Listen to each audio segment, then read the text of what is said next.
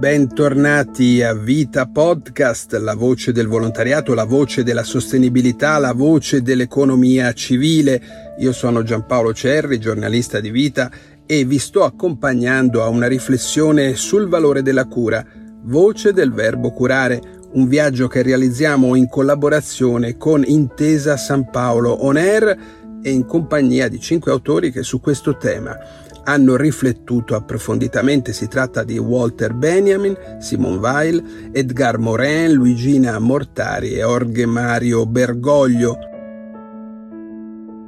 Come avete potuto ascoltare nel primo episodio, c'è con noi il professore Ivo Lizzola, ordinario di pedagogia generale sociale all'Università di Bergamo, a sua volta uno studioso che sul tema della cura ha fatto riflessioni di grande spessore. È stato Lizzola a scegliere questi autori e a partire da questo episodio ce li presenterà uno ad uno introducendo il brano scelto di cui poi ascolteremo la lettura dalla voce dell'attrice Giulia Villa,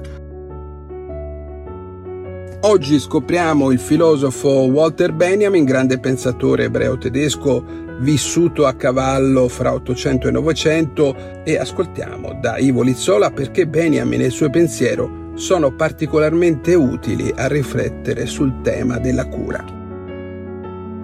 Il testo di Walter Benjamin prova una connessione tutta particolare tra esperienza e povertà.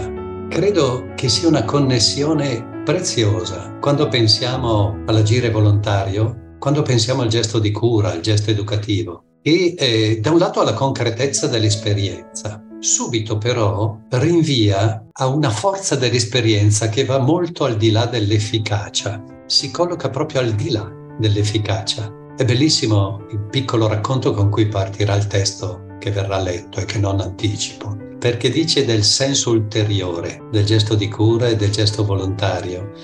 Dice del fatto che c'è una povertà propria di ogni gesto d'attenzione verso l'altro che consiste proprio in una sorta di mancanza inevitabile, mancanza dell'obiettivo. Non lo centriamo mai l'obiettivo.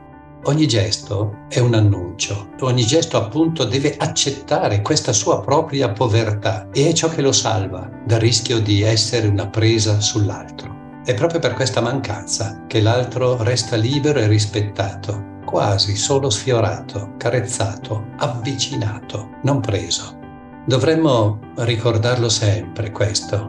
La critica di Walter Benjamin al potere della tecnica no? a un certo uso del potere della tecnica, la conosciamo bene, ma appunto inevitabilmente ogni gesto di cura, pensiamo ai gesti sanitari o della tutela anche giuridica, riconducono l'altro dentro i nostri schemi, ci fanno disporre dell'altro. Mantenere salvaguardata la mancanza e la povertà propria di ognuna delle esperienze che noi compiamo, che ci coinvolgono nel gesto di prossimità, di fraternità con l'altro, appunto presidiare questo spazio e presidiare la libertà e l'attenzione che l'altro deve comunque avere per se stesso e rispetto alla quale noi non possiamo sostituirlo, non dobbiamo sostituirlo. Certo, noi possiamo dire siamo ricchi di esperienza, ma dobbiamo anche augurarci di essere poveri di esperienza, di lasciare sempre un lascito, un aperto, quasi un compito, quasi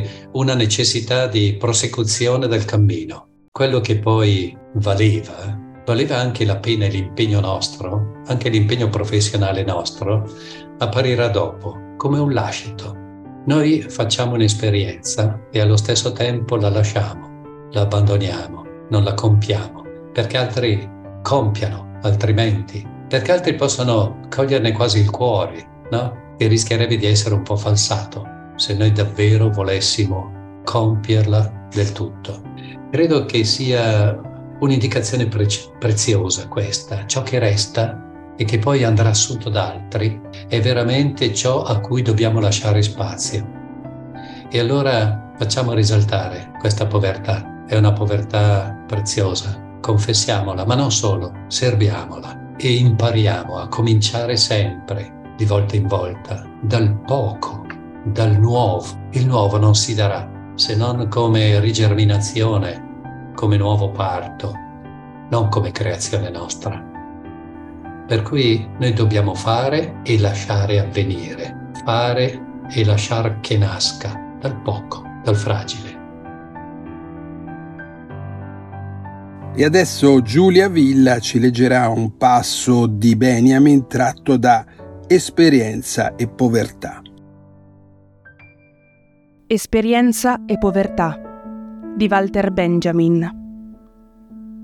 Nelle nostre antologie c'era la favola del vecchio che sul letto di morte dava a intendere ai figli che nella sua vigna era nascosto un tesoro. Dovevano solo scavare. Scavarono, ma del tesoro nessuna traccia.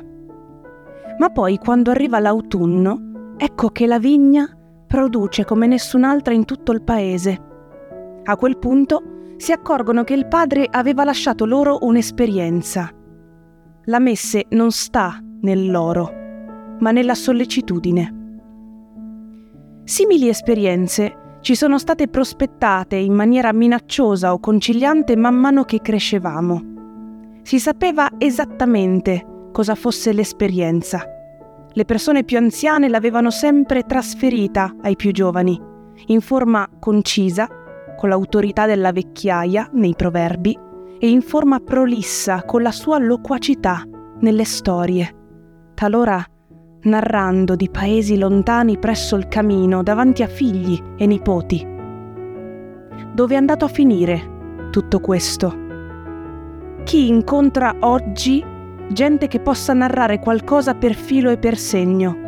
Da quali moribondi oggi giungono parole così durevoli da poter passare come un anello di generazione in generazione. A chi oggi viene in soccorso un proverbio? Chi oggi vorrà anche solo tentare di avere a che fare con la gioventù, rimandando alla sua esperienza? No, una cosa è chiara. L'esperienza è il ribasso. Con questo impetuoso dispiegamento della tecnica, un'indigenza di nuova specie si è abbattuta sugli uomini. La nostra povertà di esperienze è solo una parte della grande povertà che ha ottenuto di nuovo un volto, di un'acutezza ed esattezza pari a quello dei mendicanti del Medioevo. Infatti, cosa vale l'intero patrimonio culturale se proprio l'esperienza non riesce a congiungerci ad esso. Sì, ammettiamolo. Questa povertà di esperienza è povertà non solo di esperienze provate, ma di esperienze umane in genere, e con ciò una nuova forma di barbarie. Povertà di esperienza non bisogna intenderla come se gli uomini anelassero a una nuova esperienza, no. Anelano a liberarsi delle esperienze. Anelano ad un ambiente in cui possano far risaltare la loro povertà, quella esteriore e alla fine anche quella interiore. Non sono sempre ignoranti o inesperti. Spesso si può dire il contrario, si sono divorati tutto, la cultura, e l'uomo se ne sono saziati e stancati. Alla stanchezza segue il sonno. Siamo diventati poveri.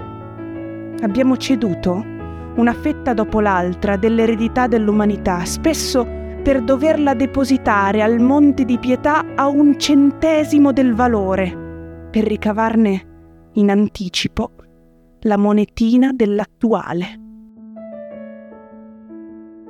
Si conclude qui il secondo episodio di Voce del Verbo Curare, un podcast di vita in collaborazione con Intesa San Paolo On Air. Nel primo episodio il professor Ivo Lizzola ci ha introdotto i cinque autori che ci stanno accompagnando in questo viaggio nel valore della cura. Nel prossimo appuntamento rifletteremo con Lizzola e con le parole di Simon Weil. Hanno collaborato a questo episodio di Voce del Verbo Curare Riccardo Bonaccina per la supervisione, Sergio De Marini per il coordinamento, Luca Cereda per la post-produzione. Esperienza e povertà di Walter Benjamin è edito in Italia da Castelvecchi. Da Giampaolo Cerri un cordiale risentirci.